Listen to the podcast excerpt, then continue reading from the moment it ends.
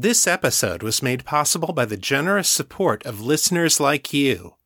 For more information, please visit patreon.com slash author Chris Lester.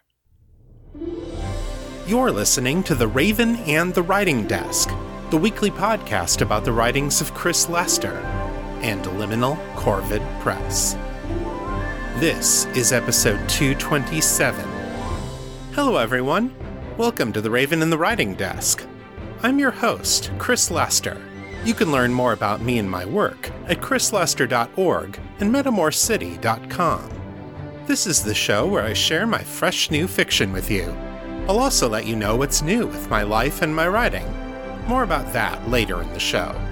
For now, let's get to this week's story.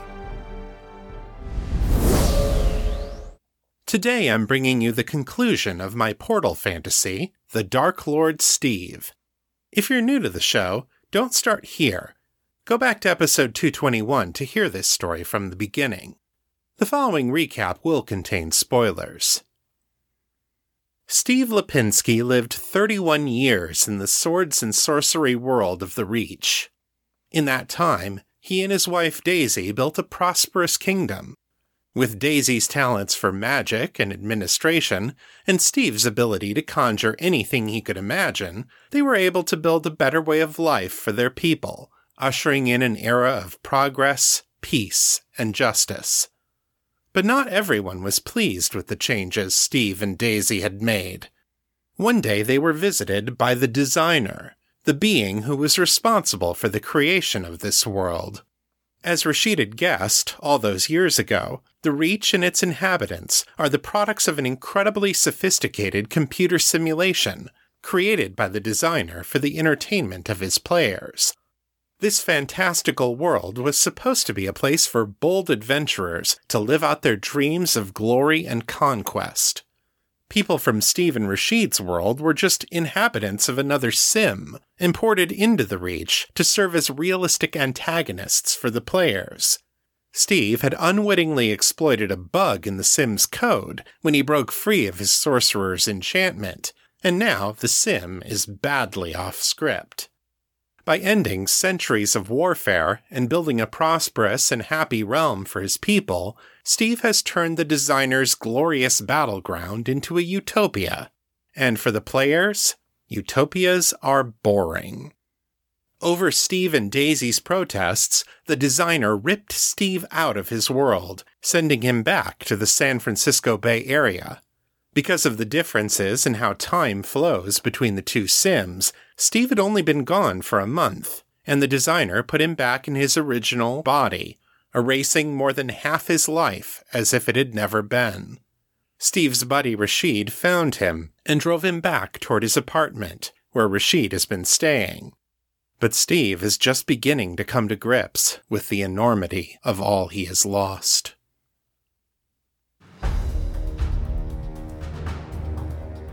The Dark Lord Steve. Written and read by Chris Lester.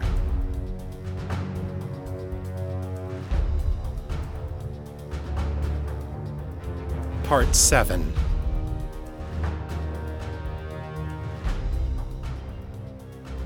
Steve was still feeling a little wobbly, so Rashid helped him up to the door of his apartment. Maleficent sprang up from the sofa and ran to greet him, chirruping happily and rubbing against his legs. Steve laughed through his tears, picked her up, and buried his face in her fur. Hey, baby girl, he whispered as he stroked her head again and again. I missed you too. He carried her back to the sofa and sat down in his usual spot. The cat purred loudly and kneaded his chest, and for a while Steve thought about nothing else.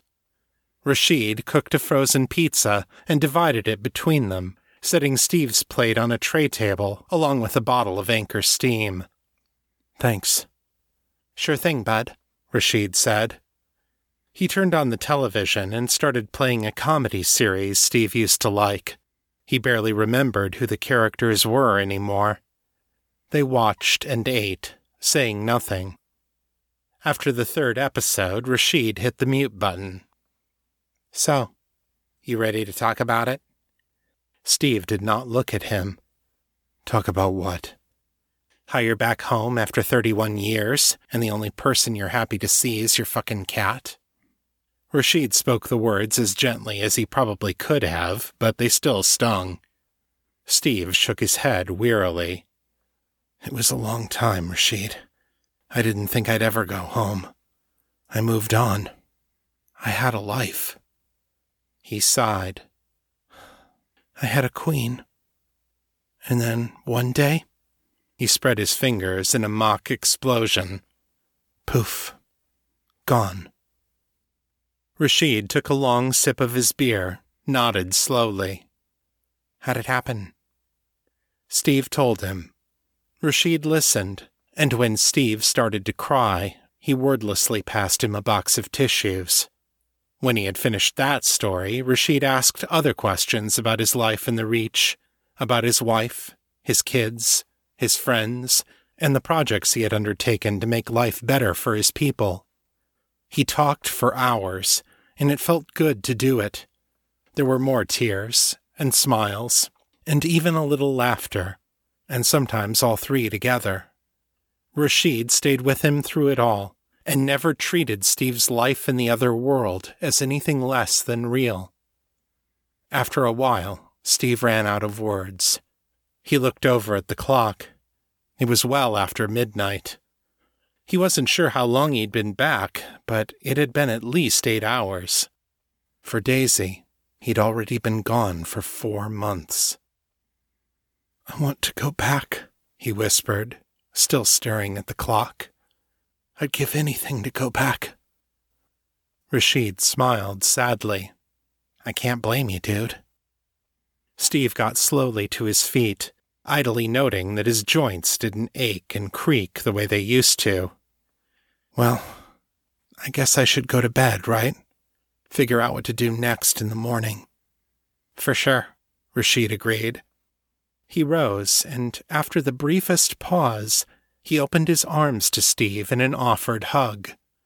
Steve took it, wrapping his arms tightly around Rashid's back. It's good to see you, Steve, Rashid said, his own voice thick with emotion. I wish it were under better circumstances. Thanks, man, Steve whispered. Rashid drew back, looked him in the eye. You mind if I stay here tonight? The BART's not running this late, and an Uber back to Pleasanton would probably bankrupt me. Steve smiled, feeling a fresh wave of gratitude. For sure. Make yourself at home. Neither of them addressed the unspoken subtext that if Steve were left alone right now, he might do something he would regret. He took a shower and got ready for bed. Staring in the bathroom mirror, he opened his hands to summon a toothbrush and toothpaste, the way he had every day for the last 31 years. When they did not appear, he was momentarily confused, then felt like an idiot.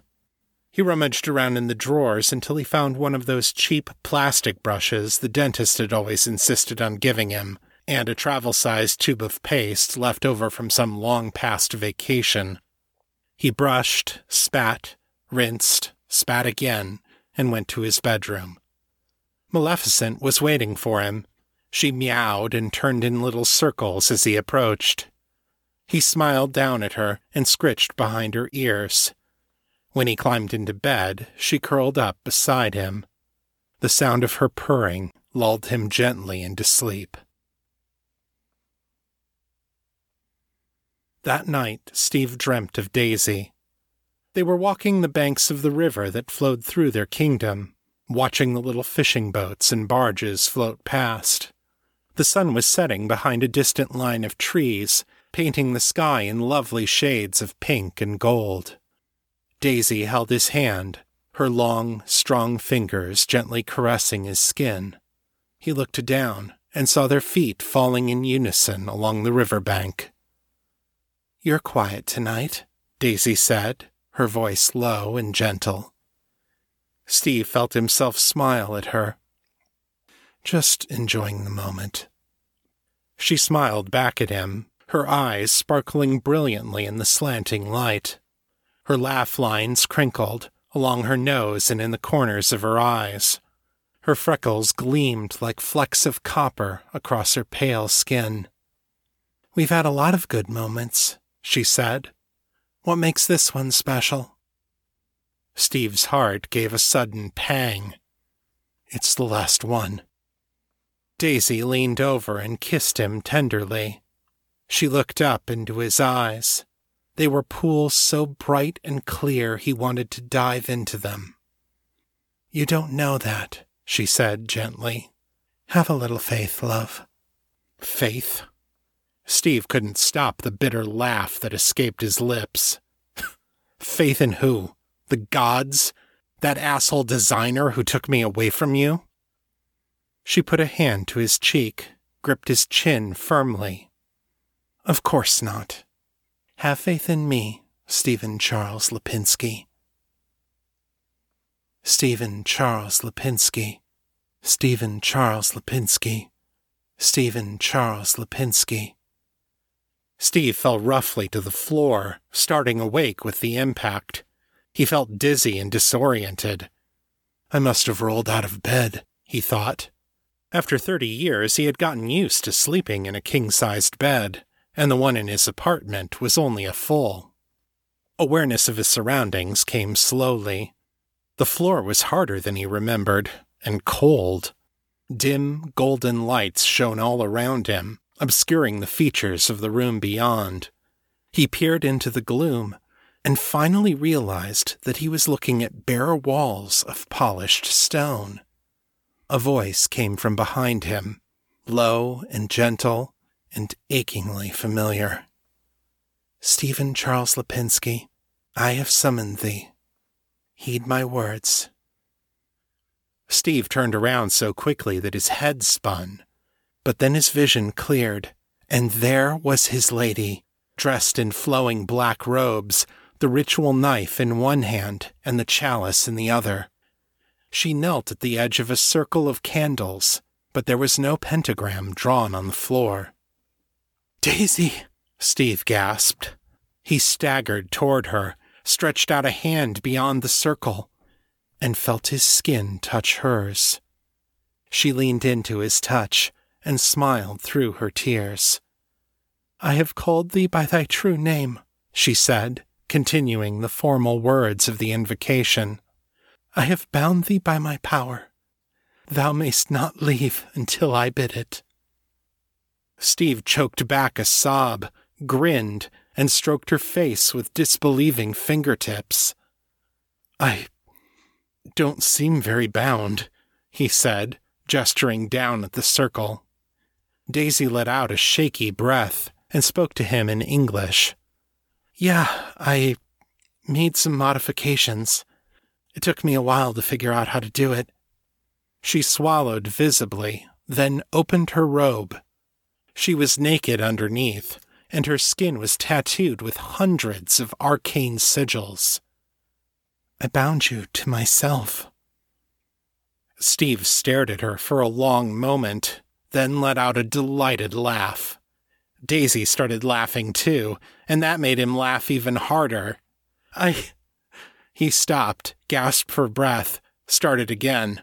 I can live with that and then they were in each other's arms, their eager hands caressing whatever skin they could reach. They shed their clothes and made love in the circle of candlelight, and Steve could not take his eyes off her for a moment because he was afraid she might disappear again. But Daisy remained, and Steve remained, and they shared in the pleasure of each other's touch until the coming of the dawn. After sharing a bath and breakfast to renew their strength, Steve and Daisy went for a walk along the river bank. It was winter, and a blanket of snow covered the ground, but the day was sunny and mild, and the river had not entirely frozen over. Steve watched a small black and white bird dive into the water after small silver fish, heedless of the cold. There was a war this year, Daisy said, we lost most of the reach to invaders from the north, and Baron Falstein started a rebellion in the southeast. Steve sighed and nodded. Those'll be the players, I guess. Men and women from some other world, looking for glory and conquest. They don't care who gets hurt because for them it isn't real. I had guessed as much, Daisy agreed. The fighting has stopped, for the winter at least. That gives us time to strengthen our defenses and to plan our counterattack. Steve looked at her sharply. I don't want anyone else to get hurt. Neither do I, Daisy said, but there was a hardness in her voice. But this is the world the designer gave us, so we'll play his game. We'll play it smarter and better than his players do, and we'll win. She gave him a proud, fierce look, because we have something real to fight for. Steve turned to her, gripped her hands firmly in his. Damned right we do. He kissed her, and she returned it earnestly. After a moment, they parted, and she smiled up at him, a wry twist on her lips. You gave my old body quite the workout last night, she said teasingly. I'd forgotten how energetic you were in your youth. Steve abruptly realized that he was still in the 24 year old body that not Steve had reset him to. Oh, sorry, love. I. I think I can change back. He closed his eyes and started to picture his older body. She reached up and pinched his cheek hard, the pain making him open his eyes again. Silly man, she said fondly. I meant that you should change me so I can keep up with you especially if we're going to be busy running around and fighting come spring. Steve blushed, feeling foolish. Oh, yes, that would make more sense. He cupped her cheeks in both hands and smiled at her. Eva, daughter of Albin, be restored to the peak of your health and strength. Daisy's body was suffused with white light, and Steve watched as her skin grew taut and youthful again. Her muscles regained lost mass and strength. The patches of gray in her hair turned coppery red again. Her breasts grew firm and rose higher on her chest. She was no more beautiful than she had been, for Steve had grown old with her and loved every line and wrinkle. But now she was a formidable warrior woman in her prime once more, ready to face the new challenges the designer had given them. Steve changed himself then as well, returning to the tall, well muscled form he had worn when the people of this castle had first hailed him as Lord Steve. Daisy ran her hands lovingly over his biceps and smiled approvingly. Ready for another thirty years, my Lord Steve? she asked. Steve grinned. And the next thirty, and the thirty after that. But there's one thing I need to take care of first. She raised her eyebrows questioningly. Oh? Steve turned them around and started back toward the castle. Let's get that summoning circle ready again.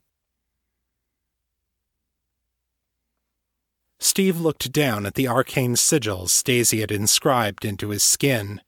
The complex, looping pattern covered most of his arms and torso, just as Steve's binding spell covered Daisy's skin. At least now we match, he said, winking at her. Think it will work? I am still technically a demon in this world. Yes, but I'm the one performing the spell, Daisy reminded him. You're just the anchor. Everything I've seen in my research says it will work. Fair enough. Let's do it then. Daisy lit the candles and chanted the incantation. She drew a few drops of Steve's blood into the chalice then cast it across the circle. A swirling portal of light and darkness opened above them, and something small and black fell out of the empty air. Maleficent landed on her feet, of course. Her tail stood up straight in the air, and her fur was fluffed out in all directions. Maleficent, Daisy intoned, I have summoned thee and bound thee in my power. Heed my words. The cat stared wide eyed at Daisy. Then her gaze turned to Steve. Hi, baby girl, Steve cooed. He knelt on the floor and extended a hand. It's all right. I know I don't look like it, but it's me. Slowly, Maleficent padded over to Steve. She sniffed his outstretched fingers, then proceeded to examine his palm and the inside of his arm. After a few tense seconds, she looked up at him, flicked her tail back and forth, and let out a happy chirrup. Laughing, Steve picked her up and cuddled her close. She butted her head against his nose and rubbed her chin on his face, purring loudly. Daisy reached out and gently stroked the long, fluffy fur on the cat's back, her expression one of delighted wonder. Maleficent turned toward her and rubbed her face against Daisy's fingers. Daisy giggled. Some people say that cats are servants of the Dark Ones. I guess in this case it's literally true. Steve laughed and scratched Maleficent under the chin.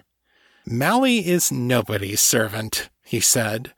But she's very sweet to the people she likes, aren't you, baby girl? Maleficent let out a loud meow. There was a flash of light from somewhere behind him, and the cat climbed up his arm and hopped down to the ground. Steve turned around, and there, right in the middle of the once bare floor, was a large bowl of Maleficent's favorite wet food. The cat crouched down in front of it and began to eat, growling happily. Steve and Daisy looked at one another, wide eyed. Demon cat, Daisy said. Demon cat, Steve agreed. Daisy looked down at Maleficent with a new, wary respect. Should we be worried about what she might do with that power? Steve considered the question seriously. I think we'll be okay, he said. Just let the people know there's a new Dark Lord in charge.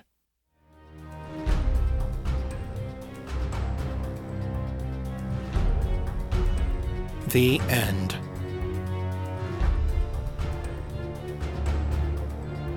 And that was our story. I hope you enjoyed it. The Dark Lord Steve is the final story in the Distant Realms story collection, which you can purchase right now in ebook and paperback. Follow the link in the show notes. And keep an eye out for the audiobook, coming soon at audible.com. Now it's time to check in on my writing endeavors. Here's your weekly writing report.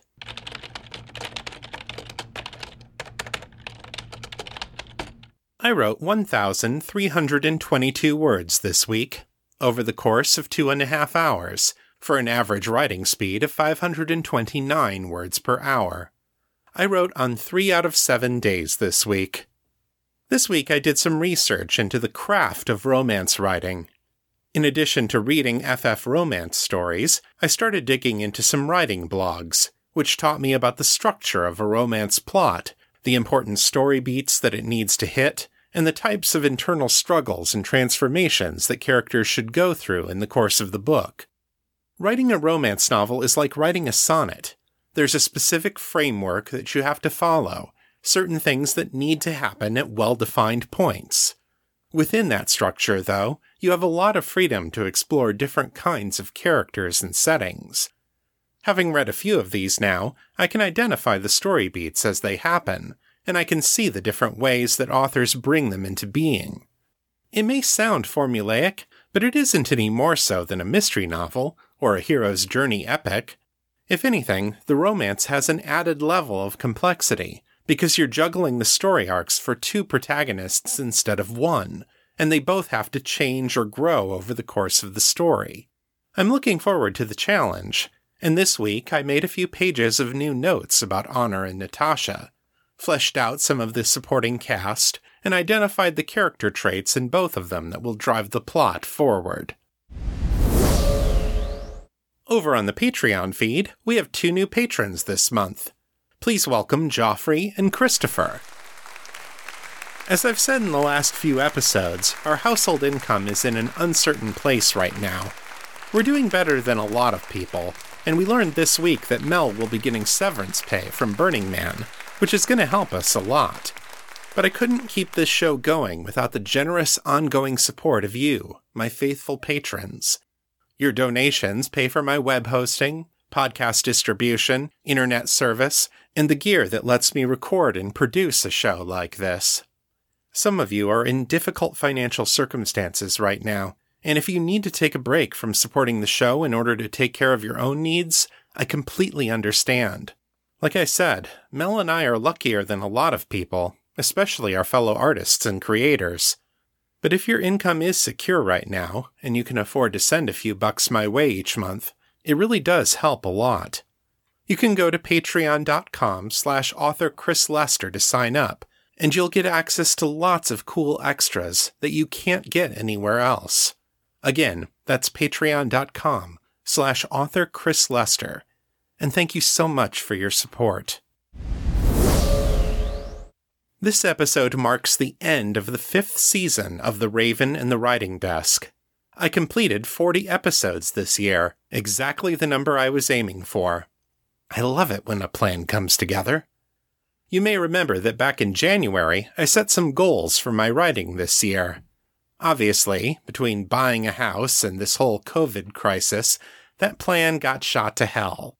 I didn't write anything in February or March of this year, the first time that's happened in the five years since I started this podcast.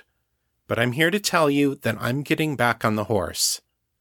This past Thursday, April 16th, was P.G. Holyfield's birthday. If he were still with us, he would have been 52 years old. He should have had a lot more years left to write his stories and share them with us. But, of course, none of us gets to know when our time is up. And there's nothing like a global pandemic to bring that reality into gut wrenching focus. Five and a half years ago, I made my nemesis a promise that I would start writing again. Five years ago, I started this podcast to make sure I kept that promise. It's time to pick up the mantle again, dust it off, and keep going. I'll be taking a couple of weeks off from the podcast so I can make some final additions to the recording studio. Then I'll be back on May 10th for the start of season 6 when I bring you my sixth book in the world of Metamor City. Get ready for an erotic adventure like nothing you've heard before, because it's time for homecoming. See you then. If you'd like to share your thoughts about the show, send your feedback in text or audio to metamorcityfeedback at gmail.com. To leave a voicemail, dial area code 641 715 3900. Then enter extension 255 082, followed by the pound sign. My Facebook is facebook.com slash author Chris Lester. The fan group is Fans of Metamor City on Facebook, and our Discord server is Metamor City. I'm there pretty often, so come say hi. If you like this show, please consider leaving a review at Apple Podcasts, Stitcher, or Podchaser.com. It really helps people find the show. That's all for this week. I'll be back next time with more fresh new fiction. Until then, keep it on the bright side. This is Chris Lester, signing out.